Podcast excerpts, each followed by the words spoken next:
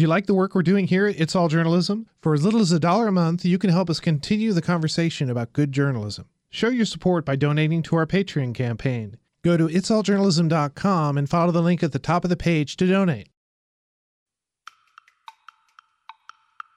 Putting your work out in the world is not you know, it's not easy. You have to deal with people's judgment, you have to deal with rejection. And so I think the more that you keep yourself excited to do the work and remember that you're excited and allow yourself that process, the more you can kind of weather the times that it's difficult.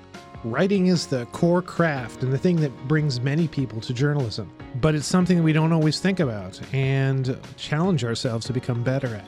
Why is that? I'm Michael O'Connell, and you're listening to It's All Journalism. So, on the phone with me today is Julia Goldberg. She's the author of Inside Story. She's also a professor at Santa Fe University of Art and Design. Welcome to the podcast, Julia. Thank you for having me, Michael. So, we met at uh, the Association of Alternative News Media Conference back in July. I think we exchanged books. And uh, I, I, wanted to talk to you because the book that you're writing, you, you have written, uh, Inside Story, I guess you describe it kind of as a, a textbook for teaching people who may not have had any experience writing, let alone writing news. Is that kind of a good description? You know, the subtitle is Everyone's Guide to Reporting and Writing Creative Nonfiction. The sub subtitle is for writing students and teachers, citizen journalists, bloggers, and working writers. So I tried to, I had my own students and classes a bit in mind, but I also tried to write it in such a way that it could be helpful to someone who is a working writer but is looking, you know, for some ancillary text. It's not, I don't think, just a beginner's guide, but it certainly is also a beginner's guide. Yeah, no, I, I, had a chance to read the book over vacation, and uh, it, it's pretty sort of wide reaching. It, it kind of touches on a lot of the ways that, you know, we as journalists use writing to do our jobs. I mean, journalists, you know, we're reporters, we report the news, that's kind of our job, but writing tends to be the main way that a lot of us bring that information to people, nonfiction writing in particular what you're talking what you talk about. So how long have you been a writer? Gosh, well, I was the editor of the alternative weekly, the Santa Fe Reporter, for about 11 years. And prior to that, I was a staff writer and associate editor there for I gosh, seven years. And prior to that, I was a reporter and a freelance writer elsewhere. So just in terms of being a working writer, wait, am I going to accidentally reveal my age here? I mean, in terms of being a working writer, I don't know, 20, 25 years. And then just in terms of thinking of myself as a writer, probably like most of us, you know, since childhood, you know, high school newspaper, college newspaper, all of that. So my whole life. but as a working journalist, you know, 20, 25 years. I lie about my age a lot, so it's hard to really pin me down on this. At least 20 years. Let's go there. Yeah, you, are doing really well for somebody in their 90s. Um, so, so, you know, you throw these softballs up, they're easy to hit. So I don't always think about writing. You know, I always think of myself generally as a journalist, as, as an editor, and I never quite think about the craft of writing for you, I mean, you know, you obviously had to think a lot about the writing process to write this book, and obviously to do your job in in teaching students. I guess I, am not sure which track I want to go to go down this point. Do I want to go down and talk about the beginning writer, or do I want to talk about the the old tired writer like me, who doesn't think about writing, who doesn't think about writing, but it is something because you know I liked reading your book because I really don't read books like this that often, and I can't remember the last time I wrote a I read a book about the writing process, maybe even back in school. You know, why do you think it's important for writers who may have been in it, in it for a while to sort of think about the process? Well, you know, when I started teaching, and I, I started teaching a little bit while I was still editor of The Reporter, and I found it really invigorating to teach and start sort of trying to articulate the things about writing that I had taken for granted and to push myself to think about writing. I found it really energizing to do that. And I started thinking a lot about just this notion of how do we kind of cultivate creativity and excitement for our work. And for me, I thought, well, one of the ways that I cultivate it is by reading really great writing and thinking about how the writer has managed to pull off what he or she has done And the more I taught, the more I was looking for ways to bring that into the classroom, to assign work that I thought was exciting, to have the students think about how that was being executed at a craft level. And I was trying to use different writing books to achieve that. And at a certain point, I thought there's just not one writing book that is including all the great work I think is out there, all the ways that I think about things. And I thought, well, probably nobody else has like written a book that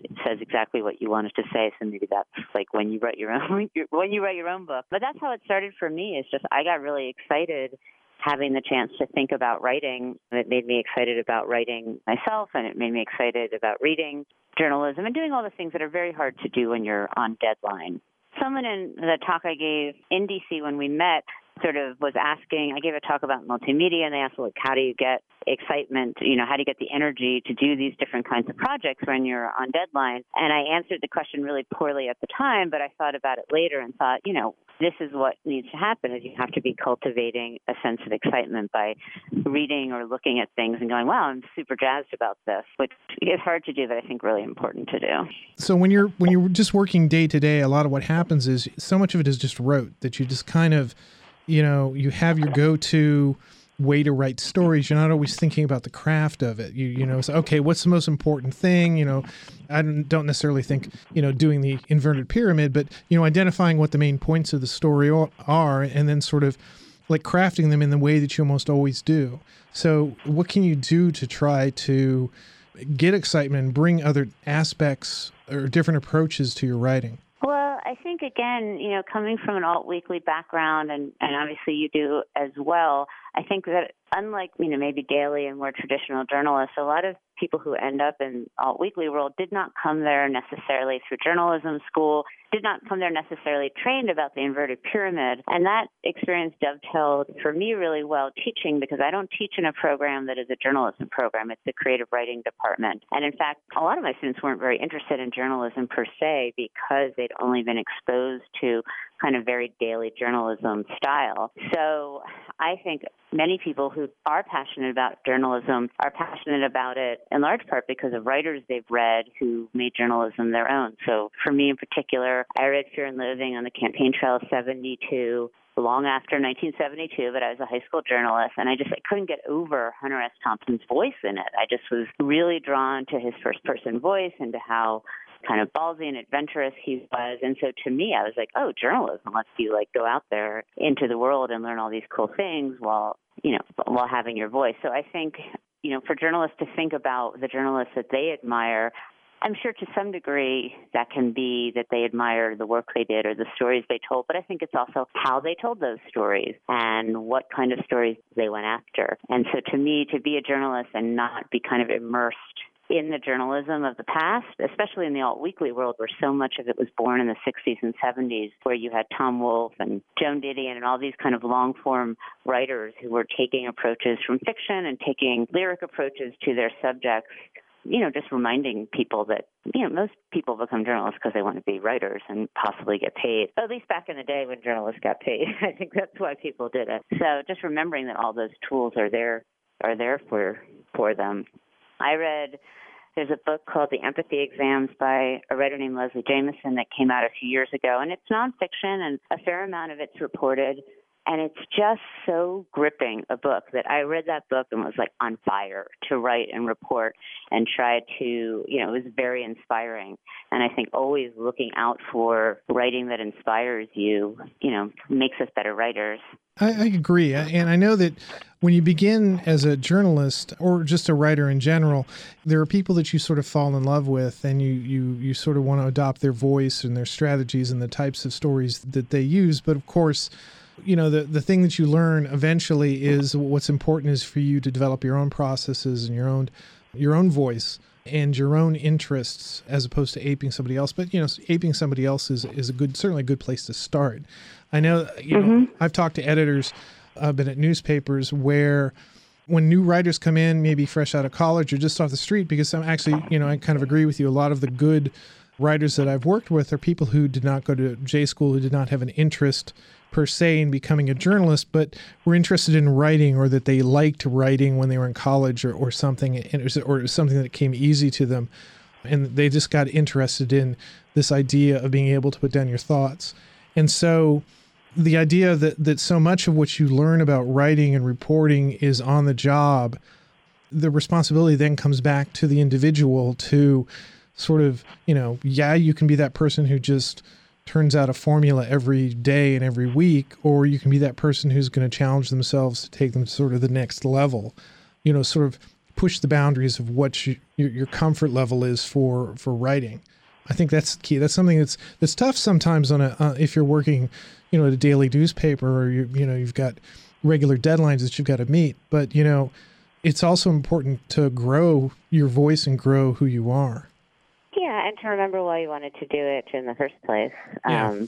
Which, which I think for most people, I think a lot of journalists are drawn to journalism because of writing and a curiosity about the world, I'm sure. But it's also the writing piece. And, uh, you know, I certainly have turned out things where I wouldn't say, like, oh, this is like the writing and this was incredible. Sometimes you just have to sort of slam something out. And I think the ability to do that is really exciting as well. And I've seen it with some of my students where by the time they're sort of ending their, their tenure as students, they're so fast. And I'm like, you know, you could be hired. You're hireable. You just slammed out a 700 word, you just interviewed a bunch of people and slammed out a story. And they're like, oh, is this like a skill? I'm like, yeah, it is. Not everyone can do this. So. Now, was was In- Inside Story the first book that you'd written? Yeah, I was an editor on um, the Association of Alternative News Media. We did a book with Northwestern University Press at some point when I was editorial chair of the board of directors, and I was an editor on that. But this was the first sort of solo author piece for me. You read a lot of things and you interviewed a lot of people. I interviewed a lot of people. I interviewed, yeah. how, how long did it take you to write the book? That's a question I've been asked a lot, and every time I'm asked, I think I should really come up with a good answer for this question. The interview piece of it took, I mean, I, I think I interviewed people for the better part of six months, and then sort of had that feeling you have when you're on assignment of like, oh, I've done all my interviews, and then I went, oh God, look at all these interviews I have to transcribe and figure out. So then after that, I think it probably took another year to kind of pull the book together. And I was working a little bit more slowly than I would have liked because I was teaching full time, and and there were days where I just thought I can't, I can't, I just wrote like the equivalent of 50 stories this month. I can't do, I can't keep doing this. So it took a little longer than it should have, but about a year and a half altogether, I guess. Yeah, the the writing writing something along like that, it is a bit of like you have a well inside you, and it's just like you know how deep is this well? Can I keep going into it? And eventually, it's it's fatiguing. You get to a point where like I just need to step away or I need to stop. The book I wrote, you know, I, I think I spent maybe four or five months interviewing people, and then maybe three and a half months, well, four months uh, writing it. So it was a quick turnaround. It wasn't quite as long as your book, but not that we're measuring but but but it is what it is. Did you have confidence at the beginning that yeah i'm going to write this book? This is something that a project that you if at the very beginning that you envisioned yeah i can do this you know, I think I went through whatever, I don't remember how many stages of grief there are, seven or something. I think I went through a lot of different stages with the book. I had it for the proposal to the publisher, I had written already. I had sample chapters, I had an outline. I'm a very um, methodical type of human being. So I felt like, okay, I have this all outlined. I know exactly who I want to interview. I know I have a lot of my material already is out there from lectures I've given and from sort of class instruction. Here's my schedule. This is kind of a piece of cake. So I had a lot of hubris going into it. And then I love interviewing and I did, I was on the radio for several years. So that confidence kind of carried me through the interviews. I was having a great time just talking to people and talking inside baseball and talking journalism. And then as I started to kind of transcribe and pull things together, and work through. I sort of had this idea I'll just go chapter by chapter through my outline, and suddenly things started getting shaky where I was like, but this doesn't fit here. Maybe this fits there. Wait a minute. What was that article I was going to reference? Where's my copy of this book? And suddenly, within a few months, like my office, like there were books falling on top of me, and you know, I had paper everywhere, and and that's when I started going, oh God, this is like much more of a process than I had imagined, which I think is good. I think whenever you're writing something, it's good to have something that matters to you. It's good to have those moments of sort of having your ego crushed and realize this is much harder than I thought it was going to be, but I can do it. So I didn't ever think, oh, I won't do this, but I, I was surprised by how much harder it was. And looking back, I think my uh, my outset attitude of this is going to be a piece of cake is a little naive and ridiculous, but live and learn, I guess. Yeah, well, but now you're on the other side of it, and you have having written Yeah. a book, you can say, "Well, I wrote a book. It was a piece of cake." See, now you can say it's a piece of cake. I never had the the this is going to be a piece of cake illusion. At the beginning of my process, it was more of, I think I can do this, and you know, I think I can get my arms around. it. I mean, if this is just a longer, like nonfiction piece, right? I can just Mhm. interview a bunch of people and string them all together. But you know, as you begin interviewing people, and you know, interviewing people for a half hour, an hour, and you suddenly realize you've got all this tape, and it's you know the idea of okay, uh, how am I gonna translate this into text that I can you know work with and I can edit and structure? I, I, I think I remember there was sort of a pivot when I was in the middle of the interview process where I began thinking, okay, well. I really need to start organizing things here during the interview process. You know, I got to start identifying people who are going to speak to this particular aspect of the book and focus my conversation on that. Because what I began was, it was pretty much these general conversations touching on different things on podcasts with each interview. But the, the further I got into it, it's like, well, I've got a lot of people saying the same sort of thing. I need to start structuring the content that I'm bringing in so that whenever I get to the point where I'm going to quote unquote transcribe. I got to a, actually got to a point and I started transcribing and I, I ended up using a service to transcribe automatically and that helped me tons because it got me the, the text in a form where I could sort of start working on it. I've No, never it's- done that, and I always think that would be a really great thing to do. well, it it costs some money. it didn't cost a lot of money, but it's still you know actually there's these new technologies that are coming out where uh, you know I work at a radio station and I dealt with uh, a couple of different uh, people through the podcast who've sort of pitched us uh, transcribing processes and and one of them I, I reach out to and it, it's some sort of program that you run they run the audio through and it spits out text that's pretty close you still have to go through and edit while you're listening, but that's a whole nother process. But it saves you some amount of time. But Hmm. anyway, you mentioned also the uh, you know having to do the pitch and everything and the outline. You know that was so useful to me because it you know gets you thinking at the beginning about what you want to set out to do. And then when you get to the writing process, you know that suddenly, oh my God, I have an outline that's going to help me. I I relied on the pitch documents quite a lot when I got into the sort of organizing and writing stage. I agree. And, you know, I have a whole chapter on structure, and I spend a lot of time thinking about it. I'm often drawn to pieces that are doing tricky, interesting things with structure. And I feel very aware of, I think it can often be where writers fall down is they just, they write it and then they figure out how to edit it. And I, I like at least trying to have a structure ahead of time. And although I made some changes, my outline was pretty invaluable. Otherwise, I think I would have just been sort of like turning around in the dark and not knowing, you know, what I was doing or where I was going. Yeah, it was the same thing to me. There was one section that I had to add a whole new chapter that I hadn't anticipated and split another chapter into two pieces. Uh, but otherwise, I was lucky that it kind of stayed in. And structure was so- so important. And the other thing was is thinking very much about the audience because it's like, okay, well, I'm not really looking about writing this book to like if it were a news story. I'm not trying to inform somebody of like something that's happening that they can use immediately, but it's supposed to be sort of instructional. So I had, you know, okay, whatever effort I put into a particular chapter, I have to think, okay, how can the person who's going to be reading this, how are they going to use it? And, and how can I structure what I'm doing to make it easier for them?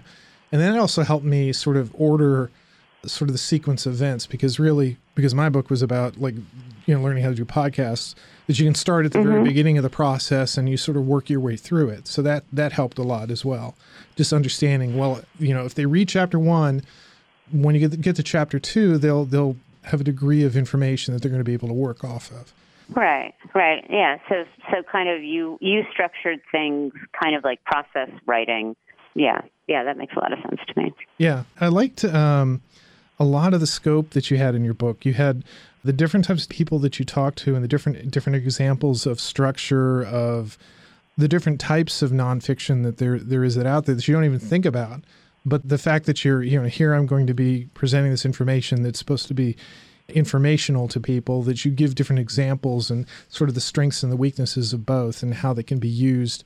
I thought it was really good because it, you know you talk about it being a nonfiction book. It certainly it's good for journalists, but then it's also for people who are involved in this you know sort of odd duck of nonfiction. What is nonfiction? I think you kind of even explore that to a degree. Yeah, there's there are sections and writers that I talk to who are working more in the realm of memoir, um, who are working more in the realm of what's sort of called lyric essay and multimedia reporting. And part of it was I wanted to try to break down for myself this idea that sort of that reporting justice for journalism, because I think all writing you know, even in other genres, fiction, poetry, I mean, it requires investigation and the tools that journalists use to ferret out information, to report, interviewing, just learning about the wider world are both available and really valuable no matter what type of writing that you're doing. And so I talk to, I try, you know, I think primarily I talk to journalists, but there's certainly numerous writers that I either spoke to or whose work I cited who work in different kinds of genres, and that was helpful in terms of. I think uh, one of the authors I talked to, um, you know, we talked more about paper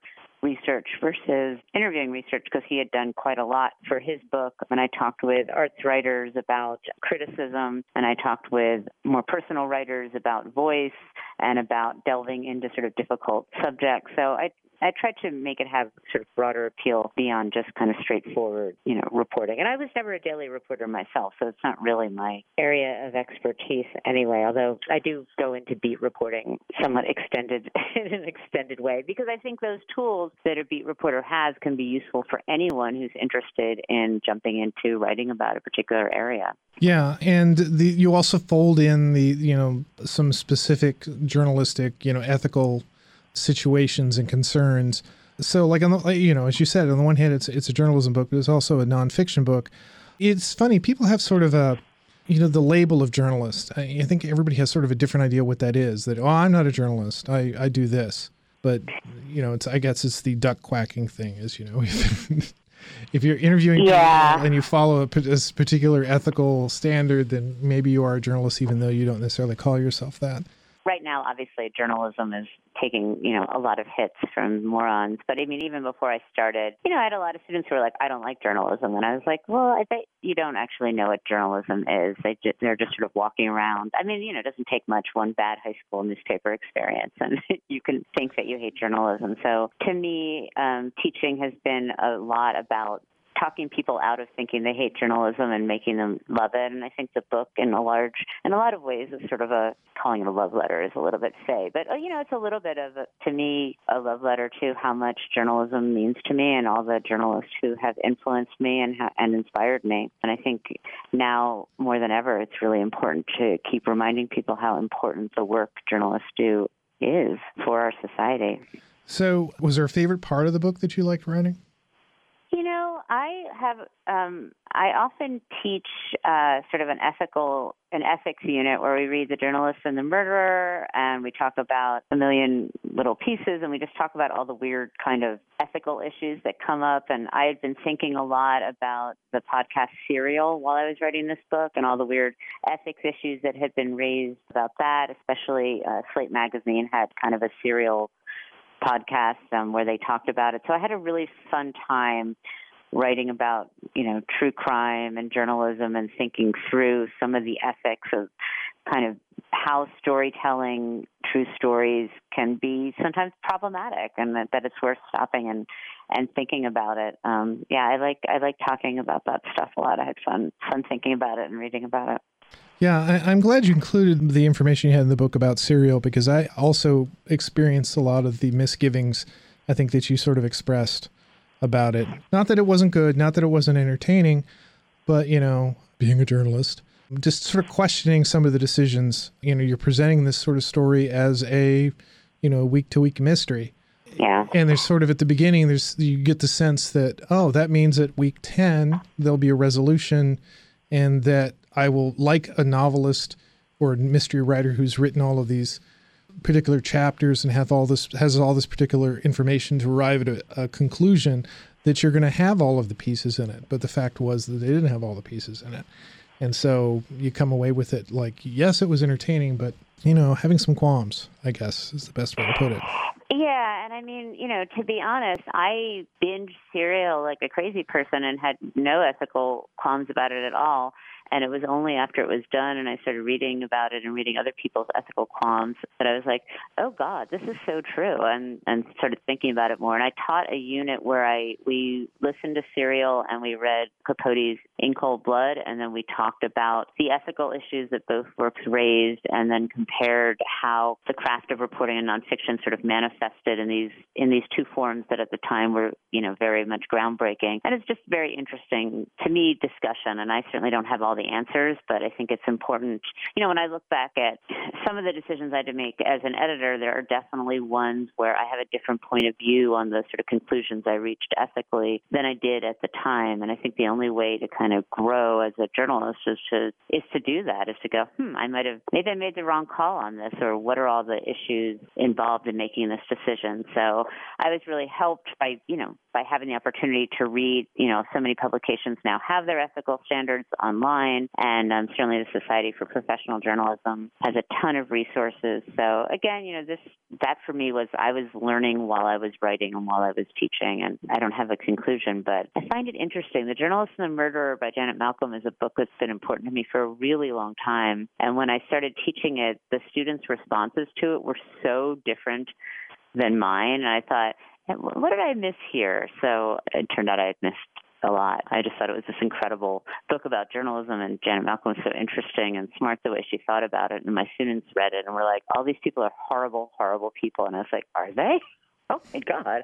I thought only the murderer was a horrible person. So you know, just uh, continuing to learn, and I think that's you know a lot of why many of us are drawn into journalism is that you you do keep getting to learn about new things including what you're doing and how people perceive what you're doing. Yeah i think it's funny. I think i think from from like novels or or from fiction you, you have it eh, or any type of you know written art like that where you you have a an expectation that you know oh this was written 20 years ago but it's going to be viewed differently in 20 years. You don't always think about that in journalism. Journalism it's like oh well this is a, a photograph. This is going to stay this way forever. But you know people's perceptions and you know facts change around it so that you know something that may have had like a huge impact you know it's like going back and reading reading stories that you that meant something to you when you were a child and then being a little embarrassed by like oh okay i understand why i liked it when i was was 10 or 12 or 13 but now it's nice but it's it doesn't speak to who i am now you know what's changed the text hasn't changed it's you it's, it's the reader has changed uh, people's perceptions about everything is different you know. Well, the the, methodol- the methodologies too. I mean, I was an editor during the sort of print to digital changeover, and the way I viewed the tools that were available to get information online when Facebook started. You know, at the time I was like, oh, this is just a treasure trove. Look at this. I can find people, I can find their pictures, I can do all this stuff. And I have a much different view of the way social media is being used as a journalistic tool now than I did then because it's just, it's changed so rapidly. Everything has changed so quickly that I, I try not to think that any of my opinions are going to be fixed in place other than sort of just certain foundational principles about transparency and, and public information. But everything else is sort of a lot of it's a moving target at this point. And you know, I think that's good. It's good to stay current. I know that when you know when the internet was created, when you know when we as journalists were first having to work on the internet and start thinking about things in a different way, there was a lot of resistance of like, gosh, how can we do this and do this other thing? And I was a little resistant myself. And I think putting aside that resistance and looking at the opportunities for storytelling, which I know is what you have done by jumping into podcasting and, and having a successful podcast, it strengthens all the other tools as well the writing and the thinking and the reporting and all of it. Yeah. I mean, I met and worked with many sticks in the mud uh, the lack of a, a, better phrase. But yeah, no, there's there's lots of resistance to change in all of this, and not all change is good. But you know there are opportunities in change, and so it's a matter of you, I guess, figuring out what opportunities are good for you, what's going to help you. But understanding, you know, you make some choices. You know, you you, you decide that you're going to bare your soul on, on Twitter for you know this particular job that you're at. You know, well maybe that's going to keep you from getting a job someplace else, or you know, maybe in, in 10 years, you're going to regret some of the things you put up there because they made sense to you then when you were, you were trying to figure out this new technology. But, you know, it's part of the whole, I want to say the creative process because this is a creative process. it's constantly mm-hmm, evolving absolutely. as a writer that you evolve you know you said at the very beginning that you know i think we all started out as wanting to be writers i, I started out wanting to be a writer I, I didn't know what type of writer i wanted to be i thought i wanted to be a fiction writer but then i found out that it was much easier uh, to, to, interview people and then write down what they had to say and then it was easier for me to edit other people's content so you know ease actually has a lot to do with it i guess i'm a little lazy in that way but you just move forward. You got to keep moving, I guess. The people who aren't moving, the ones that, that make me sad, I guess.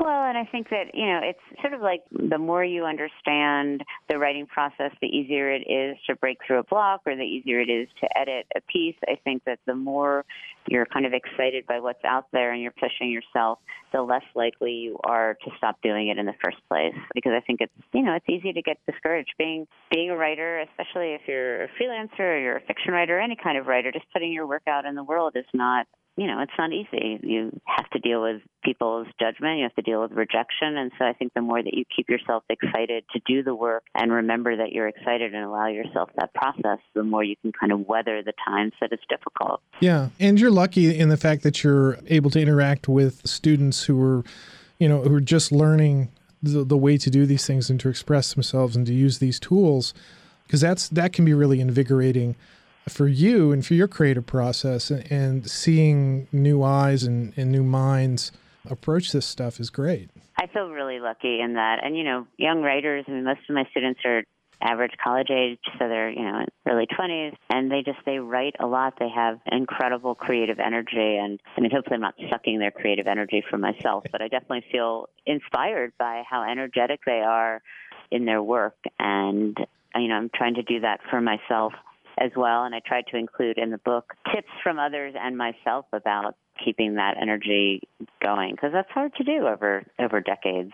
Yeah, no, it's it's it's tough when you you wake up, you know, mid career, twenty five years in a job, and suddenly you're like, what am I doing? Uh, I wanted. I, I started out here. This is where I thought I was going, and now I ended up here it's tough, but you know, what do you say to somebody who's a little further on in their career and they, they need to charge those batteries? What would you tell them to do? You know, I was, have been really inspired by an essay that's called, I think it's called Essay as Hack. It's by a writer I think is amazing named Ander Monson. And he, I think, I think his background was he'd been kind of a computer coder and then he became a writer and, and an editor. And he talks about this idea of sort of hacking your own life and your own process, how easy it is to kind of get into sort of a rut. And that one way to get that out is to mix up what you're doing. So I think he talks about in that essay, like telling his students, like, hey, if you write in the morning, go and right in a parking garage in the middle of the night. Like just do anything to kind of shake things up for yourself. And I think that that is really good advice that whenever, even if what you're shaking up isn't your writing routine, but it's just something else, the way you're living your life, any sort of shift that you make that changes the way you're seeing the world or the way you're viewing your own experience of the world can kind of shake loose that creative energy. And so, you know, what I mean is just like, don't get up every morning and do the same exact thing and go about your day the same exact way, even if it's just taking a different route to work or deciding, hey, this week I'm going to go do this random thing that I would normally never do. That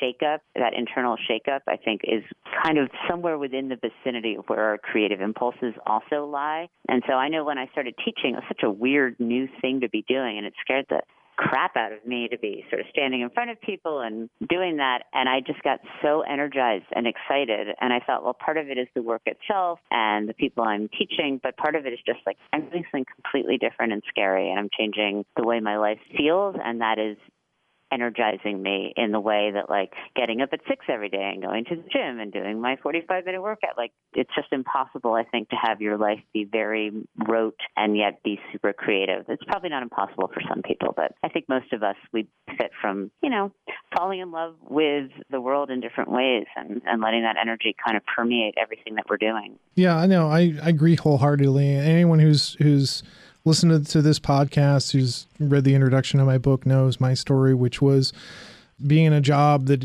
that I did not like and uh, making some choices that sort of changed the direction of my life. And and that's what you need to do. I mean, you need to you know take control of your life and make decisions.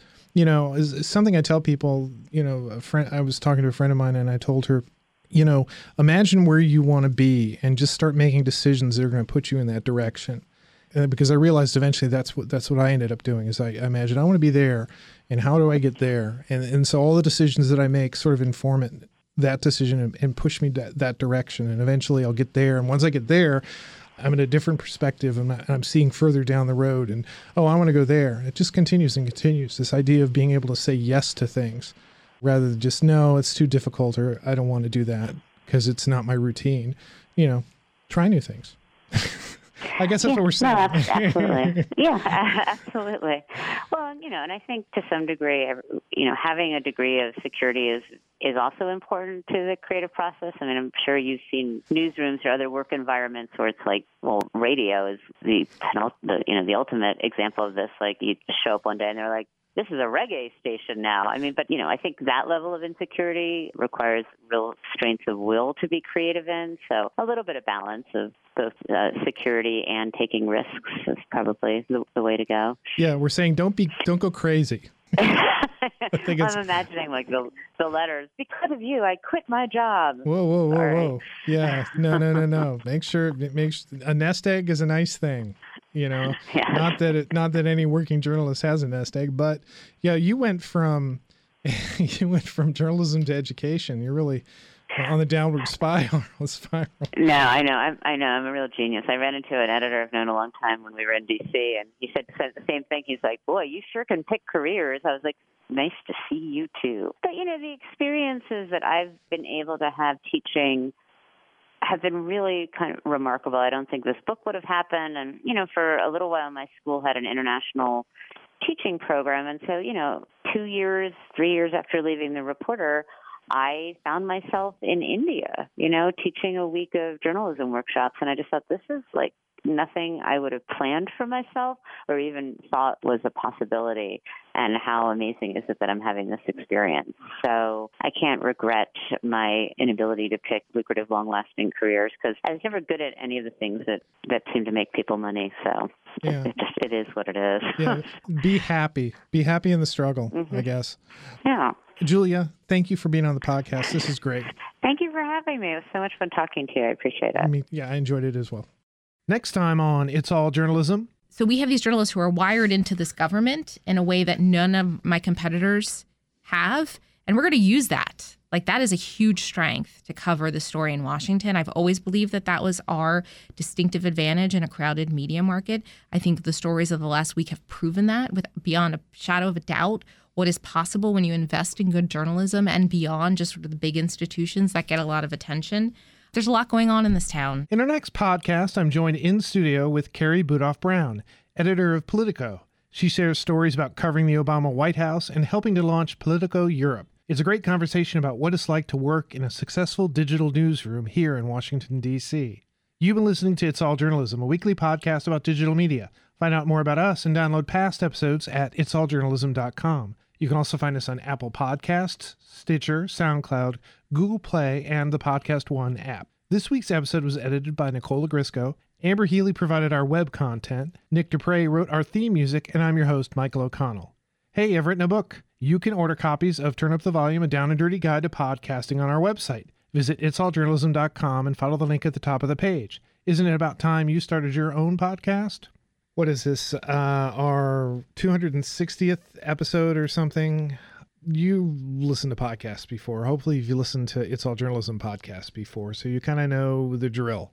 We've started a Patreon page. Uh, we'd like you to get more involved in the podcast. I know. I know that sounds when people say that when they're asking you for money, they're really just hiding the fact that they just want to ask you for money. But but we actually do want you to be involved in the podcast beyond just making donations. Although making donations would be a nice thing for you to do. If this podcast means anything to you, we'd appreciate it if you could help support it for a couple of dollars a month. Uh, you can help us continue to produce this podcast, open up opportunities for us to pr- promote it through email marketing, through going to conferences, doing live events, things like that. In exchange, we'll, uh, you know, share some uh, information about upcoming episodes, some exclusive audio, maybe some cool swag, stuff like that. So go to our website, itsalljournalism.com, follow the link for our Patreon page, and donate what you feel you think you value this podcast for. We think it's priceless. I hope you think it's uh, priceless as well. It's All Journalism is produced in partnership with the Association of Alternative News Media. Thanks for listening.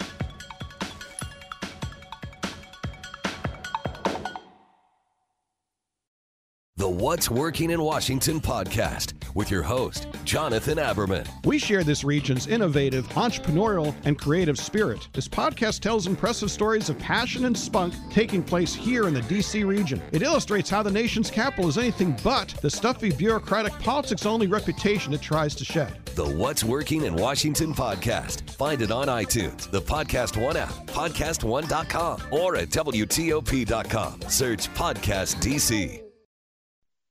The Finish the Game podcast with your host, Shaun Alexander. Draw play to Shaun across the 10, the 5, touchdown Seahawks. Hey, this is Shaun Alexander, NFL MVP. Check out my podcast, Finish the Game, where I discuss sports and life lessons helping you become an MVP. The Finish the Game podcast. Find it on iTunes, the Podcast One app, podcastone.com, or at WTOP.com. Search Podcast DC.